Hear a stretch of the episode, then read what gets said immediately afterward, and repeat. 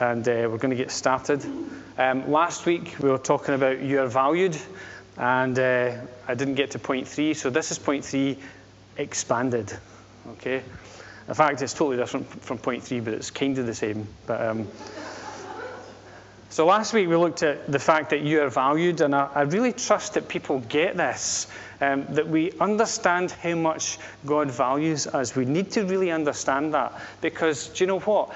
Everything that comes against us in life and in the world, the people that we meet again, uh, we, we, meet loads and loads of places, loads of circumstances and situations will come into our lives that tell us that we're worthless, that will tell us that we're good for nothing and that we're useless. And, and sometimes even our own voices in our head tell us that. Right? So many people are telling us that. We need to understand that that's not God's assessment of us, that He values us, and that our value is not measured in success or failure, but in the span of a man's arms. We looked at the fact that you're more uh, valuable than sparrows and sheep, and that God cares for His creation. So why not for you and I also? We all go through difficult times. Hands up here if you've never been through difficulties, never faced trials and temptations. Wish we'd sung Amazing Grace today, Lindsay. It would have fitted so well. We all experience dark times in our lives, but even when we walk through the valley of the shadow of death, we know that we can trust in Him, that He walks with us, and that we need fear no evil. And the point is not when we're in the valley, when we're in the dark place, when we're in dark times, to try and light it up with our own light, our own understanding, but to trust in Jesus, who said of himself, I am the light of the world. And he comes to illuminate those circumstances, to bring light into them. And so we need to, we need to trust in him. We thought about how we're loved and that God loves us so much that he sent his son, Jesus, to die for us. He thought you were worth it. And it's nothing to do with L'Oreal. Okay? And so this week I've kind of expanded on point three, which is that you are found. If you are a Christian today, if you love Jesus, you can know 100% that you have been found. The Bible tells us that we're lost. In fact, Amazing Grace says, I once was lost, but now I'm found, was blind, but now I see. And for all we know the truth of the gospel message, doesn't matter how long you've been a Christian, doesn't matter how mature you are, there are some times in life where we just feel a little bit lost. We kind of wonder where God has went. Well, he's not went anywhere because he's everywhere. So he can't go anywhere. He's not abandoned you. Sometimes we can feel abandoned, though. And it's in those times that we need to remember that He knows us. That scripture we read at this, the start. Read Psalm 139. If you're not convinced about this, read Psalm 139. It's absolutely cracking. And it's God speaking to you, God telling you how much He knows you, loves you, and values you. But before we go on, I'm going to show a little video. And I have used this video before, but who knows that at Christmas time we watch the same movies over and over and over and over? How many times have you seen The Guns of the Navarone? The Great Escape? Miracle on 34th Street? Right? We watch films time and time again, don't we? So I'm going to use a video which I've used before in church, and uh, it's by the Skit Guys, and it's all about baggage. It's all about the stuff in our lives that comes in to stop us from feeling valued, to stop us from feeling loved, to stop us from receiving the grace that God has for us. So we're going to watch the video. It's about 10 minutes, it's quite long, but I really think it's worth spending the time on this little video. So here we go.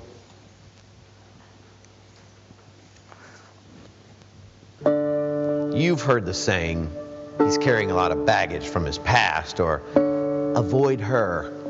Baggage. But think about it. I mean, baggage, it's, we get it from other people, the things that they do to us or say to us. And if we carry those memories around, in essence, we carry baggage. We begin collecting baggage when we're just little kids. There you are. Hey, Hi. hey, hey. Hi. Hey. Hey, I need to talk to you. Yeah, what? Well, um, we were talking about building the, the tree house. Yeah. Yeah. I, I love tree houses. Yeah, it's just a thing. Um, see, you can't help us build the tree house. Why? Well, you don't really want me to tell you. Yeah, I do. Okay, well, we were talking, Uh-huh. um, um, the gang, we were talking, and, Yeah. um, well, you're too fat. What? You'll weigh down the treehouse. I'm not fat. Yes. No, no, Yes. I'm not. No, no. Uh, mommy just says I'm big boned. Dinosaurs are big boned, you're fat. No, no, no, no. Mommy says I'm chunky. Peanut butter's chunky, you're fat. No, no, no, no. Mo- mommy says that I've lost weight. I think you found it. No, no, no. Mommy says I'm just different. Your mommy says you're just different. Yeah, I'm just different. Go back to where you came from. I gotta go. Bye. Sticks and stones may break my bones, but words will never hurt me. That's one of the biggest lies we teach children. Words hurt, they cut deep. And if we carry around the words of other people, essentially what we do is we're collecting baggage. You see, we can't we can't find our self-worth based on what other people think of us. We have to find our self-worth based on Christ and our relationship with him but it doesn't seem to be that easy. And as life goes on and we get older, we just tend to collect more baggage. Sometimes we pick up baggage from people who are very close to us, like a best friend. No, I, I know. I know, Shelly. I know. It's like we talked for three hours and it seemed like five minutes. I know, I know, I know. It's like we have this amazing connection, this chemistry. Okay, I'm just going to say this, Shelly. I've never said this to anyone in a really long time. Um, but I, Shelly, I feel like you're you're my density. I really, really do. Hmm? Uh, no, uh, you're right. You're my you're my destiny. That's what I meant. You're my destiny. Right. I'm just so full. Hey, he's right here. I gotta go. Okay, bye. Hey, buddy, what's up? How much are you talking to? Um, um, talking to my mom. Your mom's your destiny. Yeah, yeah. I mean, she gave birth to me and everything. Yeah, I mean, yeah. Kudos. Really? Yeah. Because it sounds like you said Shelly. Yeah. Um, that's her. That's her name. I thought your mom's name was Kelly. That's her middle name. Your mom's name's Kelly Shelly? Yeah, yeah. And she was picked on a lot when she was a kid, so I just really try to encourage her all the time and tell her that I love her. What's wrong with that? I Okay, mean, okay. Great thing uh, whatever, whatever. Did you talk to my Shelly? Yeah, I I did. Um, And?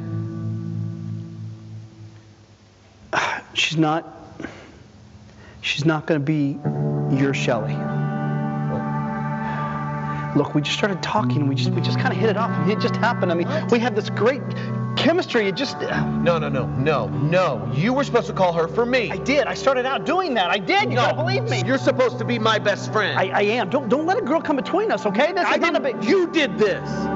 Look, man, you know I've liked her since we were in kindergarten, and you were supposed to talk to her for me. Yes, but but I've been your best friend since kindergarten, and we've always said growing up, best friends forever, right? Yeah, well, you know what? Forever just got a lot shorter. Don't do this. Don't do this. It's you did this. You're supposed to be my best friend.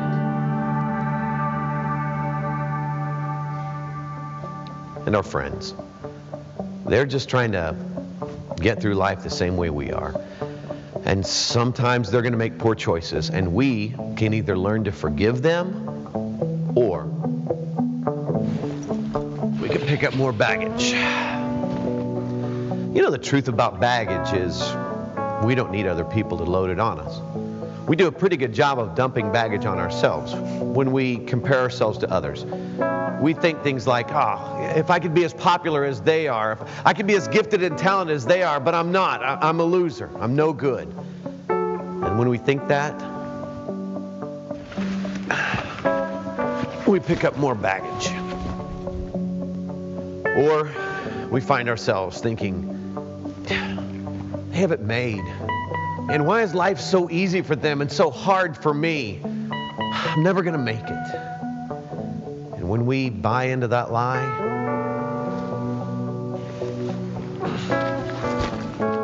more baggage. And sometimes, sometimes we pick up baggage from people who love us dearly. They just don't realize that their words cut like a knife. Son, Hey, Dad. what happened out there? Uh, um, the ball slipped. The, the lights got in my eyes. It was, The lights got in your eyes. Yeah. You know that's what cost us the game, don't you? Yeah. The ball slipped. How many times have I gotten up in the morning before 5 a.m., before I go to work, to work on the stuff with you? Huh? There were scouts out there. You realize that? Dad, the ball slipped. The ball slipped. Right. It did. I mean, what, what do you Hey, want? me- coach. Huh? No. Butterfingers, yeah. We're going to work with them. Uh huh. All right. See you later. Are you crying? No. Well, don't. Pull it together. People are watching. I want you to grab your stuff. I'm going to go to the car and I'll meet you there, all right? Dad, I'm just disappointed in you, all right? These were our dreams, right? Grab your stuff. and our parents, they don't mean to hurt us. It's just they've got their own baggage. And when you don't deal with baggage, you pass it on. And for us, we have to learn to find our self worth only in our relationship with Christ. And if we don't, we pick up more baggage. It gets uncomfortable, tedious, and our natural tendency is to want to dump this baggage onto someone else, but it always backfires. Hey, can I ask you a question? What are you doing in my room? I just need to ask you a question. What? Can Can you give me and my friends a, a ride to school? It, it, it's cold and I don't want to ride my bike. what? Are you really asking that? Yeah, I don't think it's a big deal. Just give me a ride and some of my friends to school. You need to understand something. Just because you and your loser friends are in high school now doesn't mean I'm going to give you a ride, okay? Because look at me. You need to understand that when people look at you, they see a freak, all right? And if they know that I'm related to you, if they know we're brothers, they're going to think I'm a freak too, okay? And I'm not okay with that. So here's the deal. I don't care how you get there. I don't care if you have to walk or crawl or whatever, but I'm not going to be a chauffeur for you and your loser friends, okay? It's not my fault that Dad left. Why do you keep taking out on me? Whatever. No, you know I'm right. Okay. I'm sorry. You're not sorry. You're only sorry that I'm calling you out. I'll ride my bike. I said I was sorry. I'll ride my bike. Come on.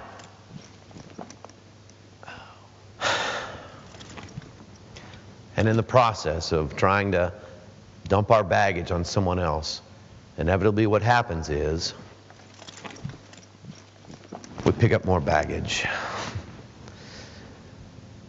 And then there's that one my sin, my secret sin.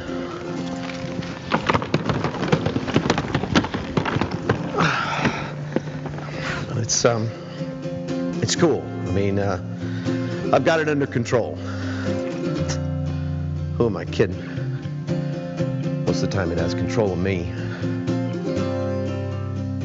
And this is the way I live. And yet, I hear the words of Christ who says, "I've come that you may have life and may have it abundantly." I don't know about you, but th- this doesn't really feel like abundant life to me. I, I, I can't walk straight. I can barely keep my balance. And then, and then I remember his words. Because Christ also said, Come to me, all you who are weary and heavy laden, and I will give you rest. That's what I want. That's what I want. So I go to God. God, please, if you're willing, would you take this baggage from me? Because, God, I'm miserable and I can't live this way anymore. Please take it.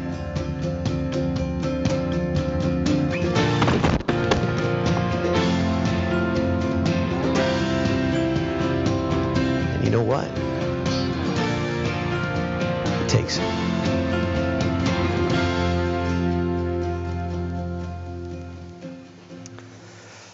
Let's just pause for a moment to pray.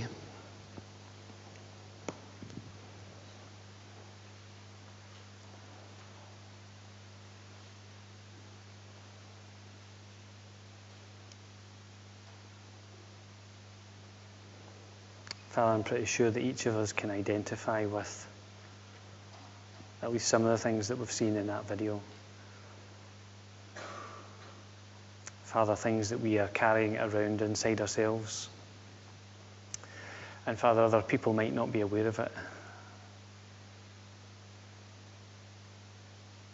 And Father, you encourage us to come and to cast our cares upon you. You encourage us to come and just experience you, to experience that rest that you talk about in Matthew 11.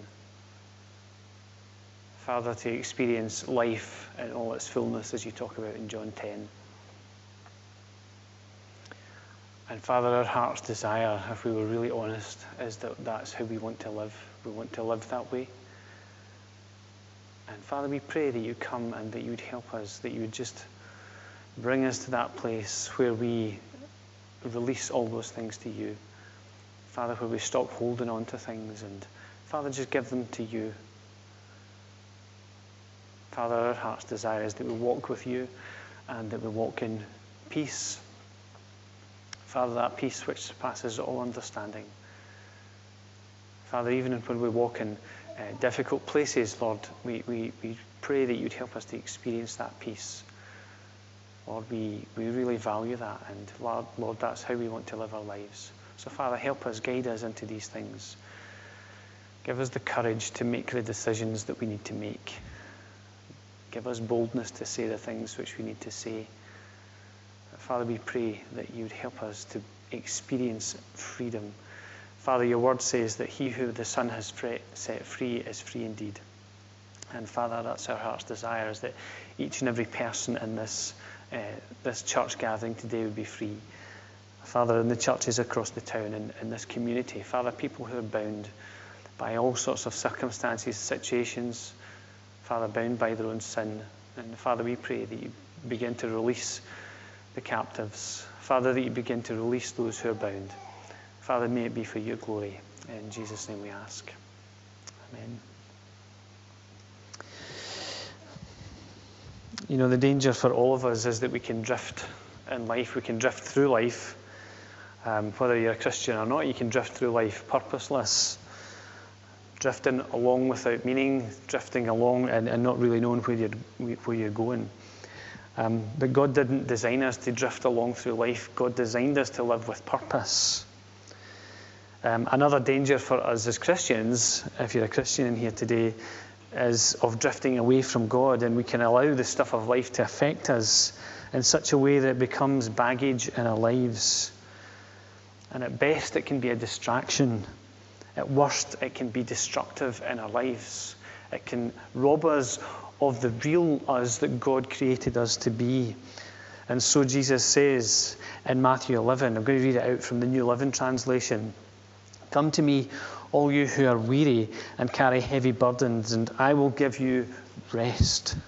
Take my yoke upon you. Let me teach you, because I am humble and gentle at heart, and you will find rest for your souls. For my yoke is easy to bear, and the burden I give is light.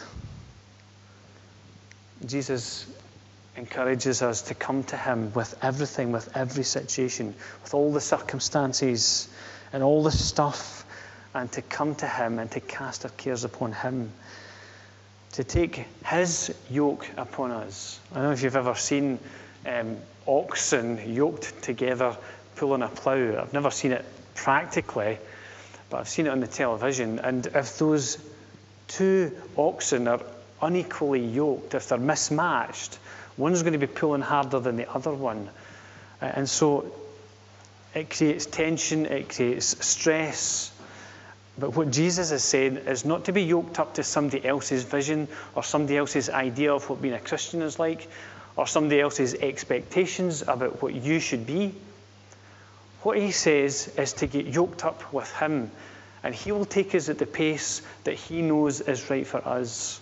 You know, some people fly through life. Some people are just uber brilliant and they never seem to have any issues or problems and they just seem to be able to do everything, understand everything, know everything, be good at everything. And then there's other people who just kind of like never seem to be getting it right. Well, I don't want to be yoked to the guy who's Mr. Superman because all I'll do is feel bad about myself because I'm not as good as that guy. But God's not asked me or you to be as good as the other person. He's actually asked us to be like Jesus. Well, there's a challenge. But he says, Take my yoke upon you. Let me teach you because I'm humble and gentle in heart. That's how Jesus teaches us. He teaches us from that place of humility and from that place of gentleness. And he promises that we will find rest for our souls. I don't know about you, but sometimes in life where I just need rest. I just need to switch off for a little while and be in God's presence and not be worrying about stuff. And so he encourages us to come to him to experience his rest. The problem for us sometimes is that we're trying to achieve all of this in our own strength. We're trying to achieve what only God can do for us. And it's kind of like we hear this type of thinking from people all the time, you know. Um, and, and, and it can be a kind of real striving to get the balances right, to get the scales in the right place. You know, have I, have I done enough good things? Have I done enough good things for God to love me? Or I'm on the other side of the scale and it's all the bad stuff and I'm feeling weighed down with the bad stuff and you know it's just like becoming obsessive in my life and I can't get away from it. But we need to realize that this isn't what it's about, right? This is a, a worldly way of thinking, right? It's not God's way of thinking because the bottom line is that none of us are able to achieve this on our own. It's all been achieved through Christ. Our salvation and worth can so easily become works based. But when it is, when we're trying to be a good person, when we're trying to be a good Christian, when we're trying to be a good human being to our neighbour and doing it all and using our own resources and our own strength, what we find is that that resource and that strength dries up. And we come to this place where we need rest. Jesus calls us to come to Him. Ephesians chapter 2, verse 8 and 9 says this. I'm going to flick it up, it's in the New Living Translation as well. That God saved you by His grace when you believed. And you can't take credit for this, it's a gift from God. Salvation is not a reward for the good things we have done so that none of us can boast. If our salvation was based upon how good we were, some of us would be going, Yay! And some of us would be going, Oh no, we're doomed. That's what it would be like. And the guys who are over here going, Yeah, I'm a really good person, I'm a righteous person, would be going, You know, look at me. This is how you should live. I'm getting it right. You need to look at the way I'm living my life. Well, Paul said that. Jesus could definitely say that. But the problem is when we're on this side and we look at the people who are on this side, we think, why are they not getting it right? Why has the penny not dropped? Why are they doing that? Why are they saying that? And the people who are on this side can feel condemned by the people who are on this side. The Bible tells us that we're all in the same boat. There isn't a this side and a this side. There aren't the, the good and spiritual Christians and the not so good and unspiritual Christians. It says that we've been saved by His grace. It's not a reward for the good things that we've done, it's been achieved for us. And we can't achieve these things on our own. Now, let me just say that when the Holy Spirit comes in, He's the one who enables us to do the good works, to do the things that we're called to do, like the verse in that song that we sung this morning. Lindsay read it out during our worship time. I'm so glad you did because it drew attention to it. The things that we're trying to see and achieve are accomplished through Christ at work within us. You know, there's a story um, written by a man called John Bunyan. Um, you may or may not be familiar with it. It's called The Pilgrim's Progress. If you're not familiar with it, get a copy of it. You can probably even get a free copy if you're willing to read Old English. Right? But get a copy of the Pilgrim's Progress and read it because for me it's a wonderful metaphor of the Christian life. And in it, there's a, a man called Christian. And he picks up a Bible and he begins to realize that he's living in the city of destruction. He realizes that everything's going to collapse in on him. And he's trying to find answers as to where he should be going in life. And along comes a man called Evangelist. And Evangelist points him in the right direction. He says, Do you see that little gate up there in that hill? And he says, I can't see it. He says, Well, do you see the light? He says, I can see the light. Well, he says, Head towards that light, and you'll come to a gate, and you'll go through that gate, and then you'll find that you're on the right way. You're on the way of salvation. On the way, though, he falls into a bog that's called despond. He gets weighed down with his own sin and his burdens, and along comes his friend to help him out. But then he gets on his way again, and he comes across a man called Mr. Worldly Wise Man, who quizzes Christian about his burden and about where he's going and what his purpose in life is. And instead of listening to the words of evangelist, Christian listens to words of Mr. Worldly Wise Man, who advises him to, to go to a village called Morality and to look out for the house of a man called Mr. Legality, whose son is called Civility. Big names, eh? Funny names. And what he's painting is a picture of a place where we can go where Christianity is all about works, it's all about doing good things, it's all about morality, it's all about the law, it's all about the legal system. And it's all about being civil and nice to our neighbour. Well, it's okay being nice to your neighbour until your neighbour's not nice back to you. And then there's a wee bit of a problem. And if we're in this position, what happens is our neighbour will get the rough end of the stick if we so happen to fall out with him. Different from what God calls us to do. This man called legality is a churchgoer. He does good things. But the problem is that when Christian's on the way to this village, he has to pass by a hill.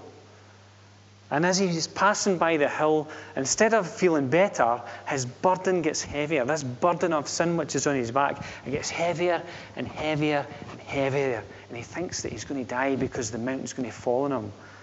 And in the story, you read that the mountain is called Sinai. Sinai, as you know, is the place where Moses was given the Ten Commandments, the place where Moses was given the law. And the law can only ever point out sin in us. And now Christian feels worse than he ever did before. And eventually, along comes the evangelist again, who gives him a bit of a hard time and says, Why did you wander off the path? Head back up and get through that gate. The Bible tells us that the law is powerless. This is what Romans 8 3 4 says. For what the law was powerless to do, in that it was weakened by the sinful nature, God did by sending his own Son in the likeness of sinful man to be a sin offering, and so he condemned sin in sinful man in order that the righteous requirements of the law might be fully met in us who do not live according to the sinful nature, the old ways, but according to the Spirit. We need to understand that Jesus has accomplished this for us. We don't do this in our own strength. It's not about going to the town called morality and living a good life and being nice to the people who are nice to us and the people who are not nice to us, where we're justified in being not nice back to them. That's not what Jesus teaches. Jesus teaches us to love our enemies, to pray for them, and to bless them. But we need to understand that Jesus has paid the price for our sin. He's not forgiven sin. There's a thing. Jesus hasn't forgiven your sin or my sin. Jesus has forgiven you and me when we accept it.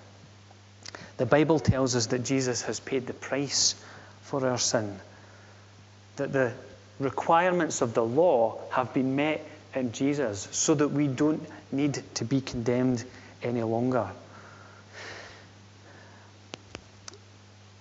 And just kind of looking at the time and where I'm going in my notes, I'm going to flick up a little slide. Um, maybe just to kind of help us to get something here. You see, we read in Ephesians 2 that it's all about grace. And we kind of sometimes wonder what grace is, but perhaps this will help us to understand that grace is God's riches at Christ's expense. God's riches, eternal life, life in all its fullness. We keep talking about it from John 10. I've come that you might have life in all its fullness. God's riches at Christ's expense. We're redeemed. We've been bought back at a price. The law's demands have been met in the person of Jesus. And let me say as well that it's not Satan's demands that have been met. Satan is not God's equal and opposite. The Bible tells us that Satan is a created being. He's not God's nemesis, right? He's not his opposite. And his power is limited. So it's all about God's grace at work in us. It's not about the good Christian camp and the not so good Christian camp. It's not about those who speak in tongues and those who don't speak in tongues. Right? Because the Bible tells us that we can, but not everybody does. And we get hung up about these things. It's not about the person who gives 10% and the person who can only give 5% of their income. Or the person who gives 90% and keeps 10 for themselves. People do. It's not about all these incredibly good works. And the Bible tells us that all the things that we can do are just like filthy rags. Isaiah 64 6 says, We're all infected and impure with sin. When we display our righteous deeds, they're nothing but filthy rags. Like autumn leaves, we wither and fall, and our sins sweep us away. However, and we're coming to the crux here, when we are in Christ, we are clothed in His righteousness. This is incredible. I love this. What does it say? What is more, I consider everything a loss compared to the surpassing greatness of knowing Christ Jesus my Lord for whose sake I have lost all things. I consider them rubbish that I may gain Christ and be found in Him. Not having a righteousness of my own that comes from the law, but that which is through faith in Christ, the righteousness that comes from God and is by faith. In Romans chapter 8, uh, Romans chapter 9, sorry, verse 30, it says this in the New Living Translation. Even though the Gentiles were not trying to follow God's standards, they were made right with God. In other words, God's righteousness came to them, and it was by faith that this took place. It's all about being found in Him. And we need to recognize this that when we're in Christ, when God looks at us, what He sees is Jesus. I'm going to illustrate this. And I've already got my friend primed to write his name on that piece of paper that I gave him and to bring it up here. Right? So, on you go. Write your name on that piece of paper and bring it up. I'm going to try and illustrate what this means to be in Christ because it's so, so important. Well done. Thank you, Alan. Alan, great. And he even gave me my pen back. so, Alan Gray decides that he's going to follow Jesus, right? He comes to this place where he decides, I believe in Jesus. I believe in all that he is and all that he stands for. And at that point in time, he is found in Christ. Not having a righteousness of his own so that he could boast about it, but that which is through faith in Christ. And Alan places himself into God's care. The Bible tells us that at that moment he is in Christ, that he is safe. The Bible tells us that our life is hidden with Christ in God. it's in a safe place. This life, this abundant life, is in a safe place. It tells us in the Bible that Jesus is seated at God's right hand. Where is our life then? In heaven, at God's right hand. Bible tells us that Jesus is the Word of God. The Word became flesh. Right? Alan's life is now in Christ. Now in this wonderful person called Jesus, who not only knows everything about him the good, the bad, the ugly, but it's mostly good because he's a nice guy and he's got a great smile. But he knows everything about each and every one of us. And rather than us reading this, he reads us and he can tell us about ourselves. But he can equip us and strengthen us through his spirit to live the way that he wants us to. And so it stops becoming all about the things that we can do to earn salvation. It becomes about this step of faith. Somebody else is in here. It all becomes about this step of faith when somebody hears about Jesus, about his love for them, and decides to put their life in his hands, to put their trust in him. And at that moment, they are in Christ. At that moment, we begin to experience the freedom that we so desire. At that moment, if we're prepared to allow Jesus to come and do it, at that moment, all our baggage can be dealt with. We can experience new life. What does the Bible say?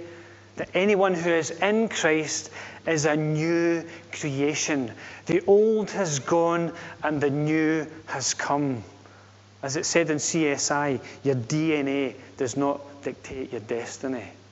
Right? All the stuff that's happened to us in our lives in the past, the things which have been said over us, the things which have been done to us, the things which are unjust, the things which we think define us, all of those things have been dealt with because anyone who is in Christ is a new creation.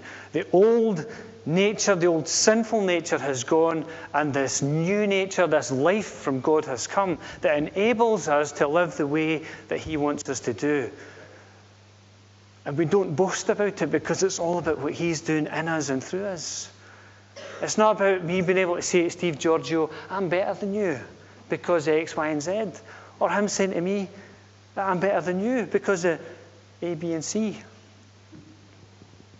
I don't compare myself to Steve. I don't compare myself to Tim. I don't compare myself to anybody except Jesus himself. And then I realize how much I've got to go. because it's about Him. It's all about Him. It's all about His grace, which He has poured out upon us. And in the times when we feel lost, the times when we've kind of wandered away, we can come back to Him. I've got one last illustration to close off with. You see, the Bible encourages us to remain in Him, doesn't it? Remain in Him, remain in Christ. I've got an illustration. And for those of you who believe in luck, well, tough. I don't. Okay? And it's a bit like this. You know, when Jesus comes and sets us free, we really are free. We're free indeed. And when stuff in life happens, then we can face that through the things that He does. And I kind of liken it a bit like it's a bit like being under an umbrella. can I put my umbrella up? Okay. If it was raining in here, I'd be dry and you'd be wet. Fortunately, it's not. Okay. And being in Christ is a bit like being under the umbrella of His grace. Okay? It's like being under this protective covering that He gives us. Right? The moment we step out of the umbrella, what happens? We get wet, right? And we do things that are wrong, we mess up, and we get wet, and we go, oh, that was a stupid thing to do. Back in underneath the umbrella, right? We mess up time and time again. But our forgiveness is found in Him. If we go, I'm not going to ask for God's forgiveness, I'm just going to stay out here and get wet. Right? If you think I'll come back to you, well, forget it. And He says, Well, you're just going to get wet then. If you want to choose your own path and come out under my, from under my protection, well, that's up to you. But then He knows there'll come a time where we'll go, It's getting quite cold out here. I'm soaking wet. I need to come back underneath God's protection. And for me, that's what it's like. Time and time again, when I try to do things in my own strength, I come out from under His protection, I come out from under His grace, I try to work it out, and I realize that two and two is equal equaling five all the time. And it's only when I get back underneath that umbrella of protection into His grace that I realize actually two and two makes four because that's His rules, not mine. God has come to give us life and life in all its fullness. Our job is to stay close to Him, to stick to Him like glue, to find out what His plans and purposes are for us, to get to know Him, the Word become flesh. We do that by studying this wonderful book, by allowing it to study us. One of the most incredible pictures in the Pilgrim's Progress is when he comes to the cross. In fact, I think I probably have a picture and his burden falls off. Not through anybody's wisdom, but simply by coming to Jesus in faith. By coming to that place of acknowledging that there's nothing he can do about it. It's all about him, it's all about his grace, and that burden falls off his back. That's what God wants for each and every one of us. I don't know if everybody's a Christian in here today, but if you've never made that decision, if you've never come to that point, that place of coming to Jesus, that place of surrender and say, I can't do this on my own strength anymore. I just come to you and surrender to you. I come to that place of kneeling down and recognizing that what Jesus did on the cross was for me. And then he comes in to us and he takes us into him, just like the name in the book. And he keeps us safe. Our life is hidden with Christ in God. That's what He promises for each of us. I wonder if the band can back up. Um, we're just going to close our eyes and pray. We're almost finished today. And Father, we ask that you would come and that you would just reveal these things into our hearts and into our spirits. Father, that you would continue to speak long after this service is finished. Father, that you would uh, just come and presence yourself in our lives. Father, as we've prayed for so many things today, Lord, we give ourselves to you today. And we just come to the foot of the cross once again and we ask that you would come and that you would give us that rest which we need. Father, help us to cast our cares upon you, knowing that you're a God who cares for us, knowing that you're a God who loves us, knowing that you're a God who wants the very best for us. Father, help us not to use your grace as a license to do the things that we shouldn't be doing. And Father, to recognize that you want to do these works in us. You want to do and achieve and produce these good works within us. And so, Father, we just pray today that if there are those who don't know you, that they would just make that decision to follow you.